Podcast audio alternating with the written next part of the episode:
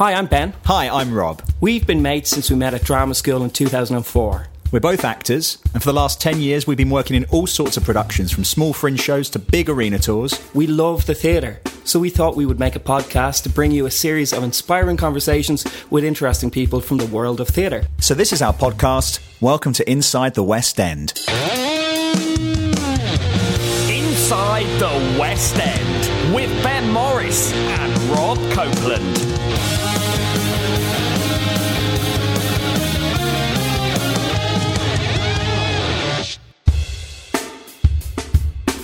Thank you for downloading episode 27 of Inside the West End. Follow us on Twitter at Inside West End. Find our Facebook page, Inside the West End Podcast.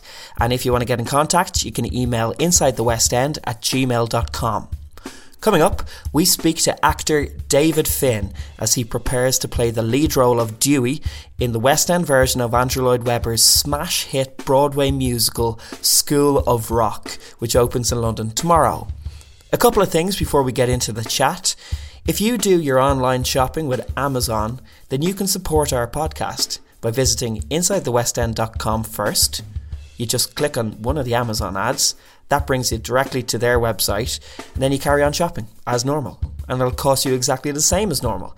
We just get a small kickback from Amazon as a thank you. Also, as you're probably already aware, I'm currently working away from London on the UK tour of The Commitments. You can check out thecommitmentstour.co.uk for more information on that if you'd like to come and see me. But going forward, our podcast will be released every two weeks. Now, you'll notice something a little bit different about this episode in that it's just our lovely Rob Copeland doing the interview. We really didn't want to miss out on the opportunity to speak to this incredibly inspiring guy. David Finn is an actor who really struggled finding his place in the industry initially. He became very proactive and he went on to perform at some of the UK's most prestigious theatres, including the Donmar Warehouse and the National Theatre. He featured in many of the most acclaimed British TV shows of the past decade before moving to LA to join the cast of the sitcom Undateable. He's also an all round great guy, so we sent Rob backstage at the New London Theatre to speak with him. This is David Finn, and you're listening to Inside the West End. David Finn, welcome to Inside the West End. Robert Copeland, thank you very much. We are backstage in your dressing room Yep. at the New London Theatre. Yes? Because you are the lead I'm the bloody lead. in School of Rock the musical. How's it going? It's going well, and I, I have to apologise for my room. I've got some minimal things in here, but I've yet to kind of assemble any of them. So it's looking a bit like a prison cell at the moment. So I'm sorry that I'm a bad host. The standout thing as you walk in this room Yeah. is the incredibly sexy guitar, which is on stand over there. Yeah. That's for backstage practicing, I'm guessing. Do you mean the Gibson Les Paul? Yeah, I do. The sun, the cherry sunburst, I believe it Yeah, it? yeah, it is, and it's uh, and it was just just to practice in my dressing room. That's just there's another one about eight feet away backstage, And that's but there's no point me going out there, all the way out there. So you're in the middle of tech rehearsals for School of Rock. Yep. You're opening in a couple of weeks now. What's been happening today? What is a technical rehearsal for anyone listening, and what has your day involved as a result of that? Um, so technical rehearsal uh, usually is kind of marrying all the aspects that aren't to do with the performance. Um, you know, so you're not worrying too much about the lines or the singing. So you're just kind of um, putting in the lighting, uh, some of the costumes, and the sound, and it's for the technical departments to really kind of start doing their thing. Um, and we've got a lot of push and pull kind of furniture stuff in this as well. So that's kind of between scenes. There's a lot of bringing on and off furniture, and a lot of the time it's kids doing it. And we've got three teams of kids, so there's a lot of going back and just trying to ensure that people don't smash into each other. Before we hear about School of Rock, we're going to take you back through the sands of time. Okay. If it was Wayne's World, there'd be that. sound. Yeah. Thank Yeah. you. Perfect. Um, and I want to hear about the young David Finn. Uh, so I was born in Ireland, um, and I moved, like many Irish people, moved to London in the mid '80s. My dad was a bricklayer. Um, Where were you born in Ireland? Cork, Okay. Cork City, by Uh, and then we moved to Ireland, as did the rest of my extended family, and um, grew up in northwest London in a place called Hayes, which uh, which is which is fine. um, uh, and kind of at school, I was always just kind of um, I didn't really care too much about any of the work. I, I was I wasn't kind of like I wasn't I wasn't really bad, but I was always kind of quite average in terms of academics. I was just more interested in messing around and playing football at lunchtime. Uh, had no idea about theatre or music or anything like that. School wasn't really that way inclined until year six, when um, we got asked if any of us would, like to audition for Joseph and the Amazing Technicolor Dreamcoat, which is kind of ironic, and no one put their hand up, so they forced everyone to audition for it, and uh, and lo, I got Joseph.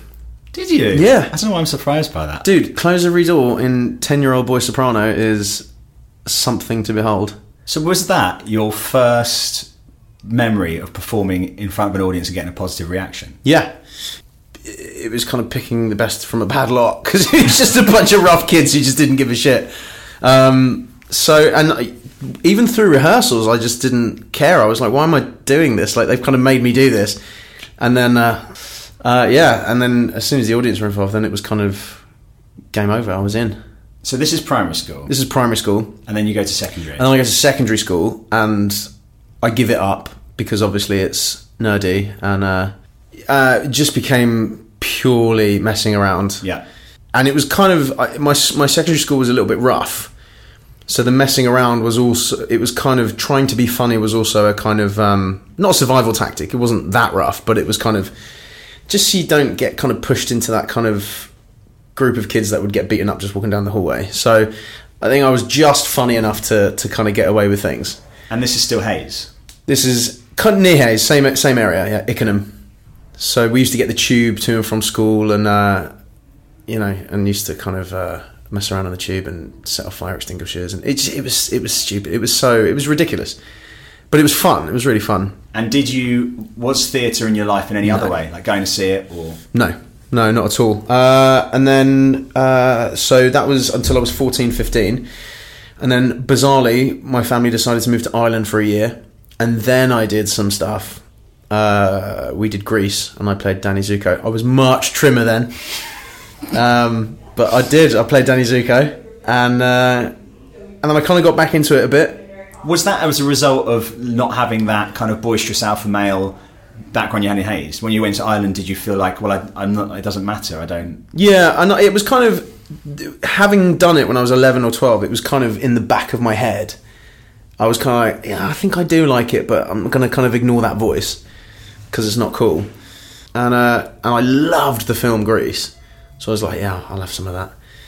And uh, yeah, I did. I did Grease and played Danny Zuko. I gave my Danny Zuko. You eventually end up in Wales, though. Yeah, So your parents are Irish. Yep. You grow up to begin with in London. Yep. You go to Ireland for a year. Yep. And then you end up in Wales. yes. How? uh, stepmother, who is from Ebbw Vale in the valleys, and she really wanted to go home, and uh, I think it was a kind of a compromise where we ended up uh, because it was kind of okay, we'll move to Wales, but we're not moving to the middle of nowhere. So it was Newport, Cardiff, or Swansea.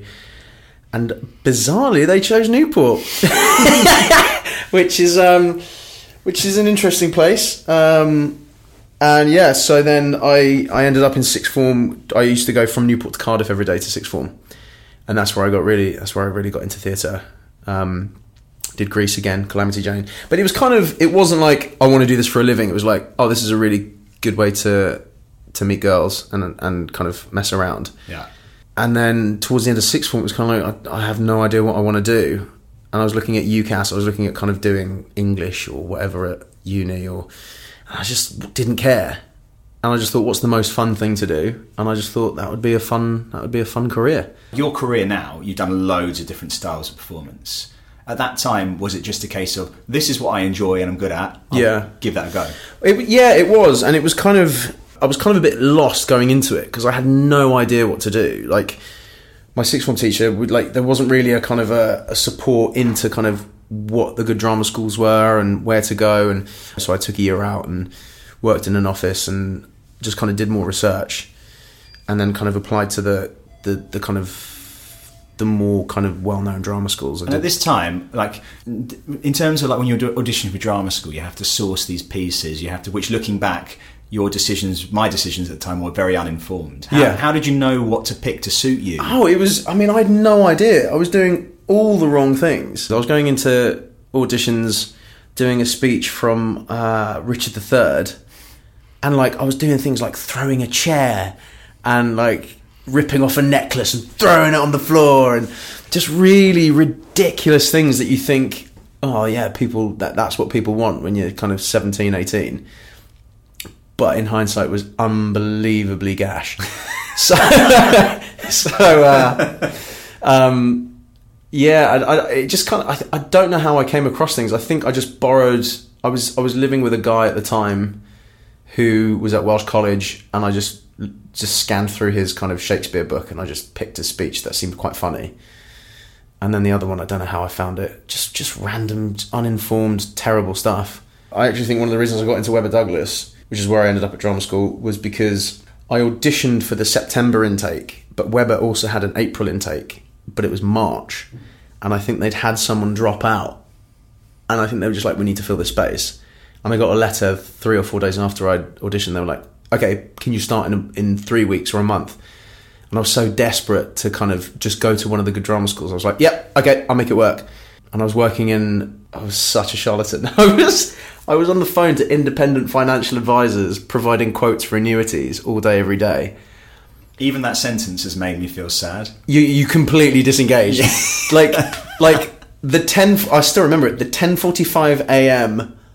Like I'm gonna walk to the vending machine and get a Kit Kat chunky.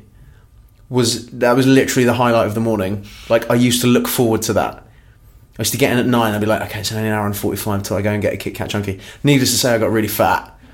I got I actually got to nineteen stone. Wow. Just because it was so depressing. Yeah.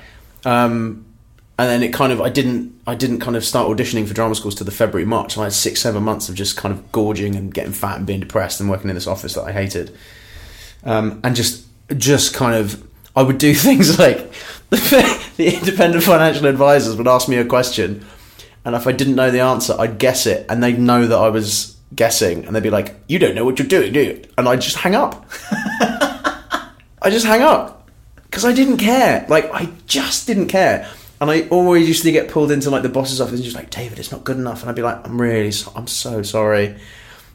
I'm so sorry. And then I just, I'd literally walk out and I'd do it again because I had no. I was like, why, why, why am I here? Yeah. Um, You graduated in 2005. Yeah. And we worked together in a workshop of a friend's musical in 2007. yeah, Whilst we were working together, yeah, you struck me as someone who was talented but frustrated that you weren't you weren't uh, you weren't getting doing what you'd like to be doing Yeah. and i heard you saying this to an older actor in the cast asking him for advice and you said you had a conversation with him saying that i would like to work at the national the royal court the donmar those kind of jobs and i'm not i've never even had an audition for them and it's re- how how do i change that since then, since I heard you say that in a dressing room, you have achieved lots of those things and much more. Your career changed a huge amount after that. Did you instigate that, or was it luck? Do you know what? That's that's amazing that you remember that, and that's really interesting because my conversation with that older actor, it was a guy called Pete Gallagher. Yeah. yeah. It, it that actually changed everything. Um, he said, "What else do you like to do?" And I said, "Oh, I, I wouldn't mind writing comedy." And he said, "Write comedy." And he said, "I'll put you in touch with someone." And he put me in touch with this guy called Eddie Green, who used to like making short films and stuff, and I, I think he still does. But um, we kind of did a couple of short films, and I started writing. And what that did, it kind of it took away the desperation of audition rooms. I think a lot of it was to do with that. It was kind of it was a self sabotage thing. I'd I'd go into auditions and I'd be so desperate for the job. Like I remember my first TV audition was for Rome. It was for one of the leads in Rome. and I got a recall, got a recall, got a recall, and got down to like the last two or three, and I was so desperate. I must have just stunk. It must have just been like oozing out of me. Mm-hmm. But then I'd be going in against people who had had a few TV credits under their belts, and they kind of obviously that it would go to them. So that conversation did change things, and I started writing comedy, and now I'm still writing comedy. But yeah, so I was I was then going into things so much more confident. And if I was like, if I don't get get this, it doesn't matter because I'm filming a short film that I wrote next weekend. And it was it was just about staying creatively interested in things. Do you think that's taught at drama school? No, And because I, it struck me that I've learned that over the time since graduating. Yeah. And I feel like it's such an important thing for people to know. You can't rely on someone offering you a job. Yeah. You need to find your own path. And I think I think things have even changed since then because I mean that was what 2007. So things have changed so much since then. In that, obviously YouTube was around then, but anyone can get anything on air now. It's just it, it, it's so easy now to, to get your stuff out there. And I think I think there's there's now no excuse to to be complacent, and there's no excuse to kind of go, oh my agent doesn't phone me, and my agent hasn't got me an audition for four weeks. So what? Go and do something. That that conversation it made it pushed me to do something, and and that kind of changed things for me. It kind of not that it opened doors immediately, but it just kind of changed my mindset. One of the things I've noticed with your career is that um, you've been quite strategic over things that you, uh, the decisions you've made as an actor. Do you have a plan of things you want to do? And when you turn down a big job opportunity or a big audition, which could offer certain things but isn't quite the path you want to take, Yeah. do you have that fear of God in you? it's it's such an interesting question, and it's there's there's so many kind of different ways to answer it.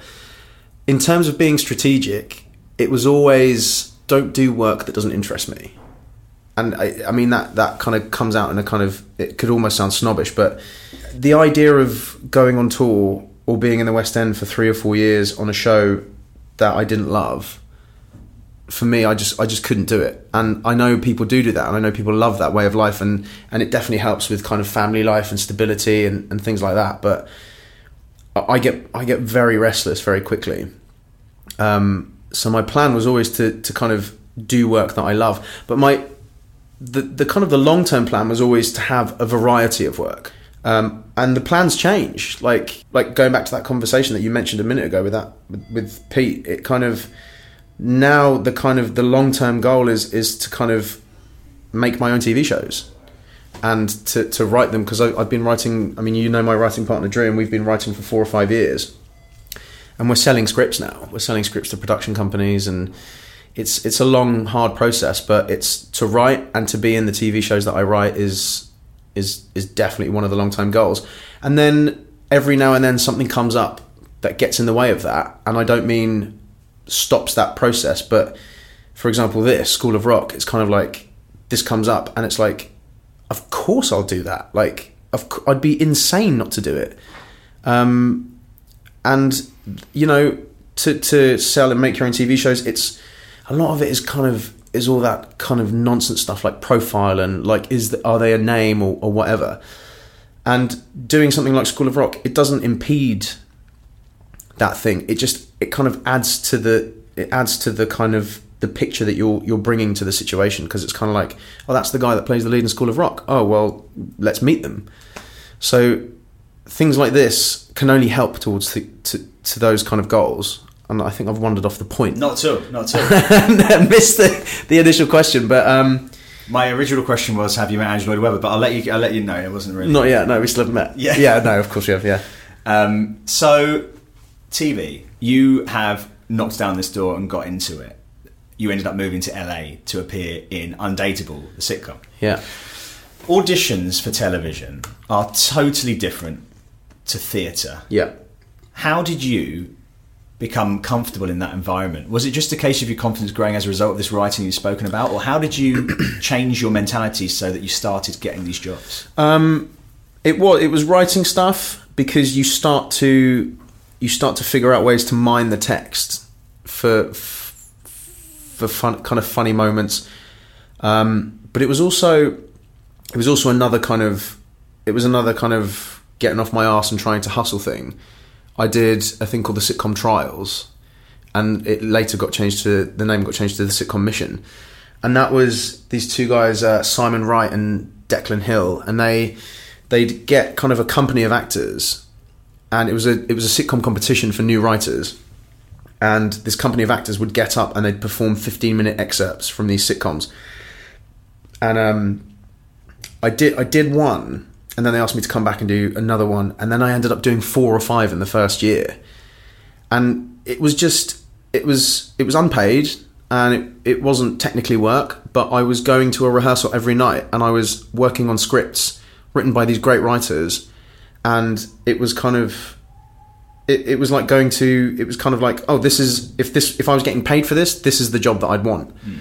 Um, so and it was two years of constantly looking at these scripts and working on these scripts and rehearsing these scripts and i had never had that opportunity before to kind of get into kind of tv dialogue and, and character and, and that kind of thing.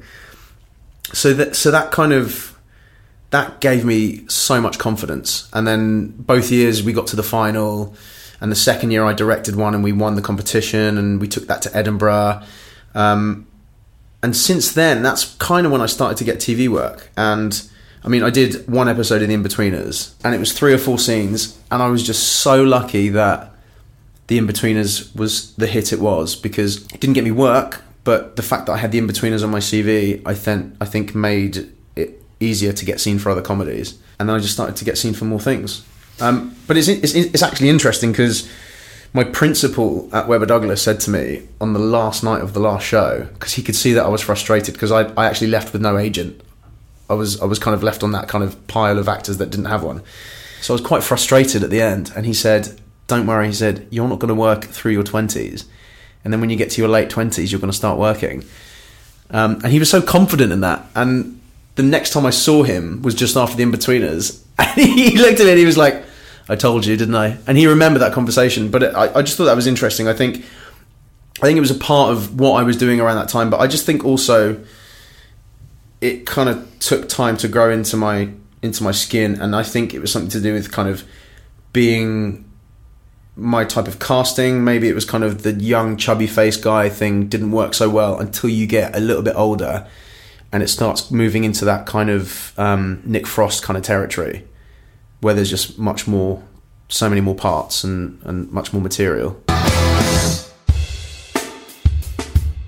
Hope you're enjoying the conversation. Stay with us and we'll be back to the chat in a moment. We just want to remind you that it costs us money to make this podcast and give it to you for free. Another way to support us is by visiting insidethewestend.com and making a contribution by clicking on the donate button. Thank you to everyone who's donated this week, especially Sorkis or Sorsha Xworthy, who followed up her donation with the most inspiring email for both me and Rob about how listening to our show has affected her.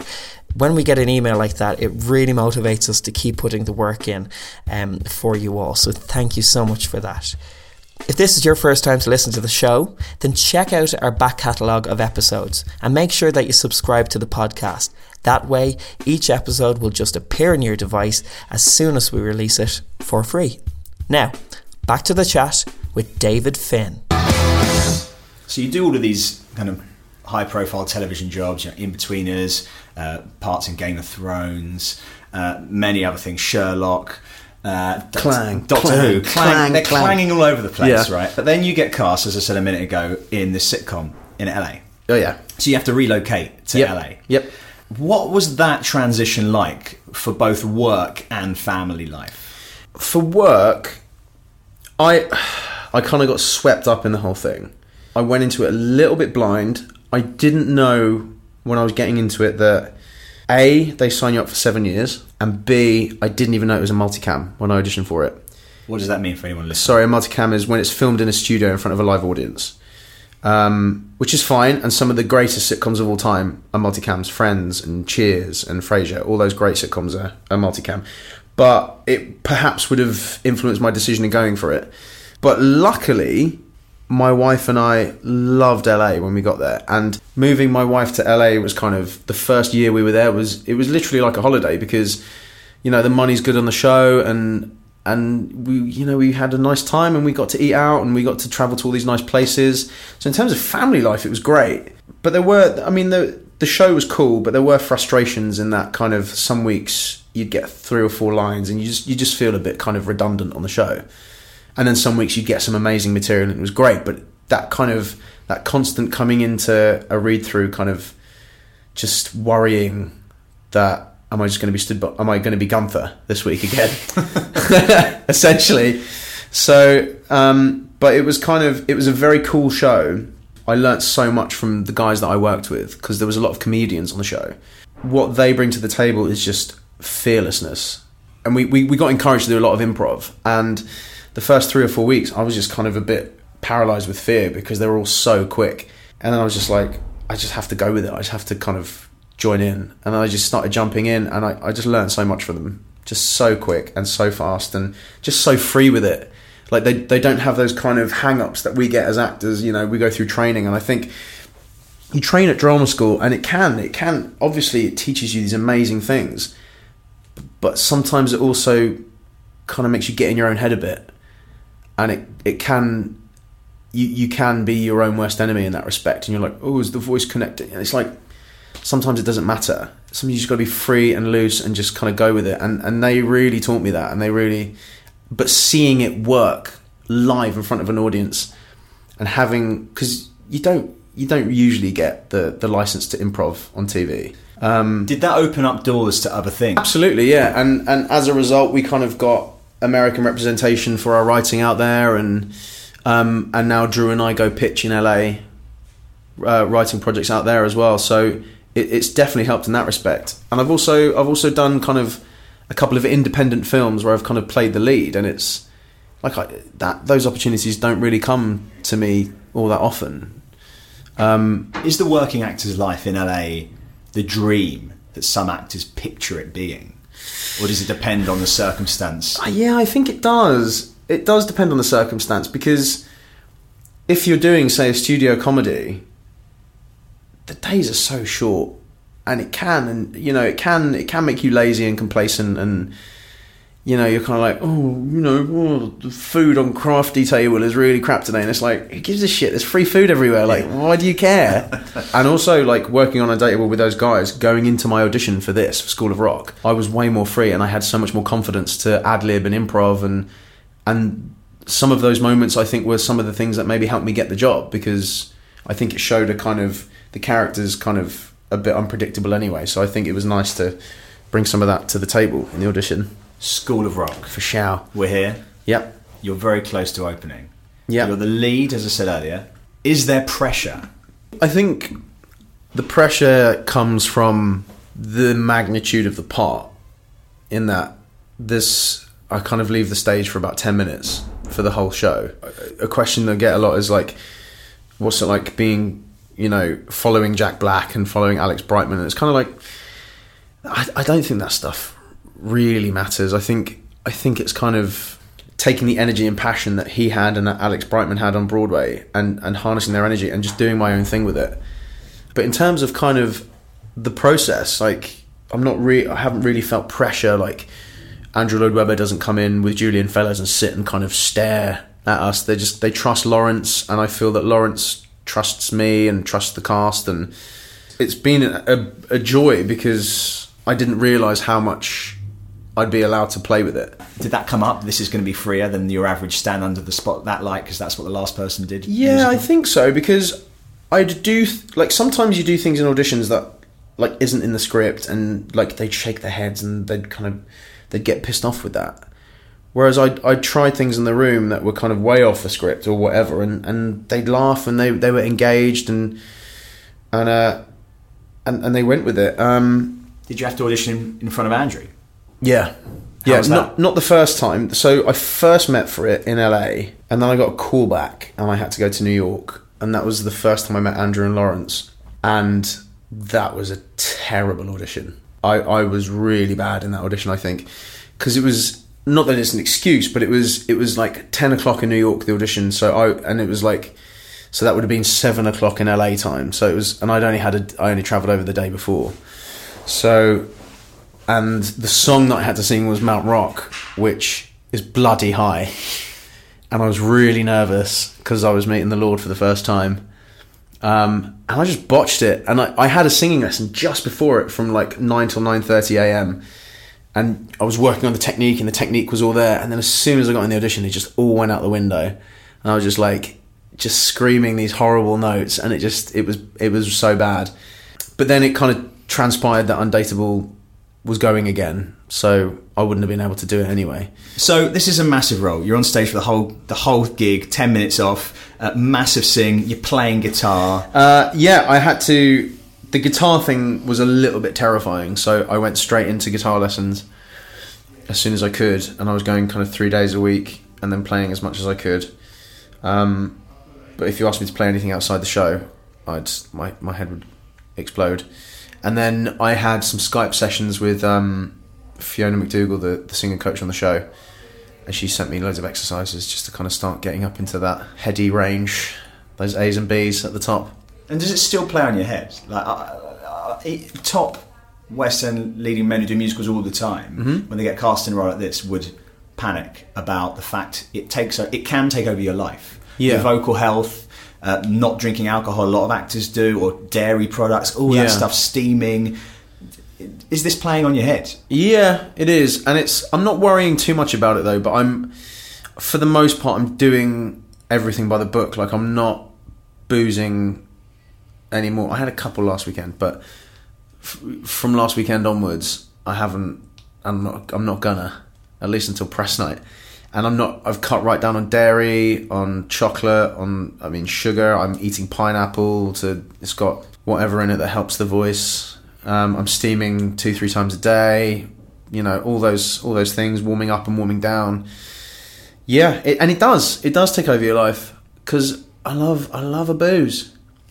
I do love a booze. You, I mean, you know that. I do know that. It's difficult to imagine another role appearing which is as uh, ch- high profile and challenging, which suits you so perfectly. Yeah, when when Mormon came up, I I, I was desperate to do Mormon.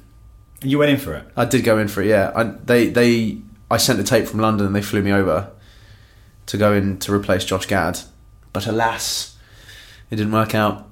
So Yeah. this is a massive high, massive high of the career.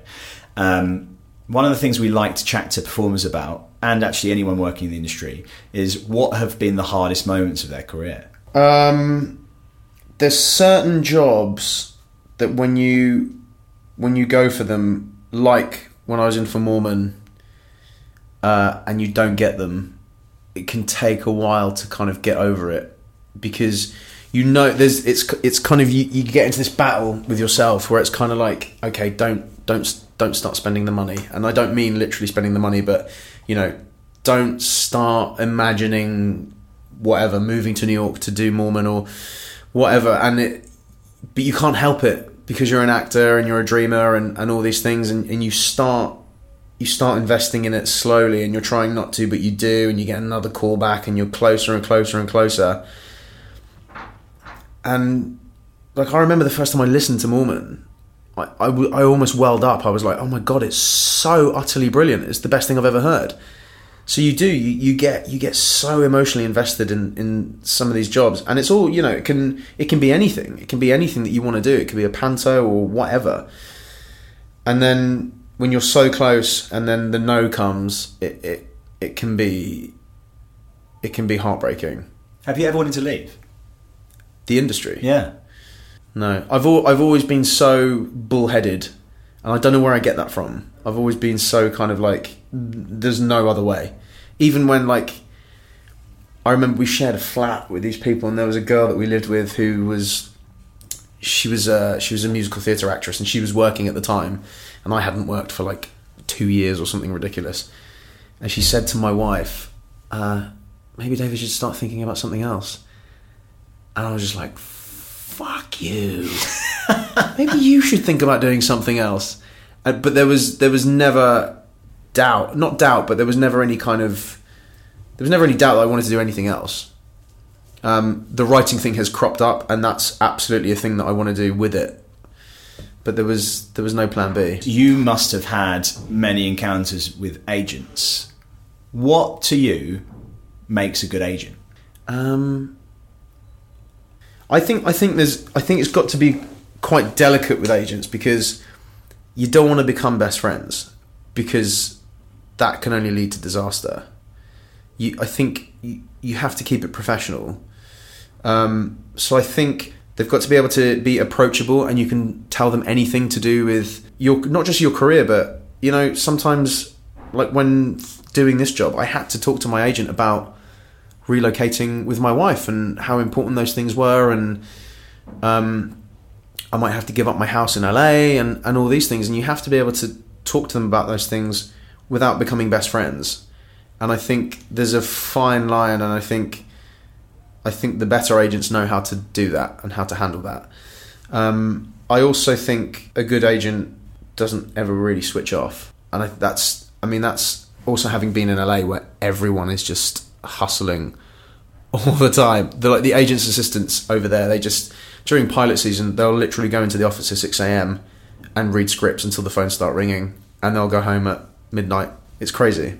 Has that insight into LA, like that hard working? I mean, I'm not suggesting it, it doesn't exist in London, but has it changed your view of your work ethic? Yeah, yeah. If if if I'm not if I'm not working on an audition or something that I'm doing, like a for example this or a, another acting job, I will get up and I will treat the day like an office day and write because having worked with people out there and, and seen how hard people work out there just to get in the room um, with the writing, I yeah, I, I try and treat each day like an office day and write as much as I can. And if, it's not writing, then it's you close the door and you're reading a book about uh, script writing or you're you're researching something that you're doing or I, I read a great book that Stephen King wrote about his process in writing and he he shuts the door. And if the door's shut everyone has to leave him alone and he's in the room and he works from this time to this time every day. And I think I think it's good to have that discipline. And if you come to a if you come to a point where you run out of things to write or if you've got writer's block or whatever do something else that is still to do with that part of your work We have something that we ask everyone we interview, and you Okay. can take this question however you like. okay Is show business a game that you need to learn how to play? Yes. I, I, I, I think I answered that without thinking, and I think I just went with my gut instinct there. Yeah, I think it is. And what is the game? I think it's trying to take as much control of your own career as you can and doing a job that you don't really want to do while you're waiting for that phone to go. I, I, I- think I think can only lead to negative things and it can lead to a negative space where you're you're not kind of happy with what you're doing and I think I think the game is is to try and take as much control as you can. And sometimes it's really difficult to do that, but meet people like you and I know actors that just they just never stop. They never stop. They just kind of if they're not doing a show in the West End, then they'll go and do a show at somewhere else where they'll meet someone. And, and networking's such a gross word, but it's it's part and parcel of the job. And I- work breeds work. yeah, absolutely. And and I and I don't mean like go to networking events with a handful of cards because that's just that's grim. But like if you meet someone and you connect with them and and they're on the same page as you, for example, with comedy or with theatre or whatever, go for a coffee. Like why not? Go for a coffee instead of sitting and watching a box set because you never know what's going to come out of that. Uh, what advice would you give to anyone who wants to work inside the West End? Um, be clear on what you want to do. Don't just go, I want to be an actor. You know, do you just want to pay the bills with acting? In which case, just take any acting job that comes. But I think be clear with with the stuff that's really going to get you going, and try and put your energy into that because you know you, you could end up doing you could end up doing the wrong thing. I mean, I suppose that's in terms of in terms of performers. Also, I mean, it's so simple, but just don't be a dick. I mean, there, there are some dicks out there, and you do meet There them. are. Yeah, You know, and I, luckily I haven't met one in this in this cast, which is which is funny because they say that if you don't know who it is, then It could be you. it could be you. Yeah. Um, you've been in since 10 a.m. Yeah. It's 7 p.m. You're here till 9:45. Yeah. Thank you so much. Thanks, for mate. Speaking to me. What fun. Yeah. Good evening, ladies and gentlemen. Would you please stand by to start this evening's tech session? We are starting from the top of Act 2 again, doing Time to Play with Team Electric. I mean, each week we say thank you for finding the time, but David really did somehow find time and squeeze us in for that interview. As you could hear there, it was during his break for technical rehearsals, which are long, long old days, but what a story. David, thank you. And very best wishes to you and everyone at School of Rock for the press night tomorrow. Uh, Rob will be there representing Inside the West End podcast. Meanwhile, I'll be in the lovely land of Stoke with the commitments. Um, do get along to see David if you can get your hands on a ticket for School of Rock.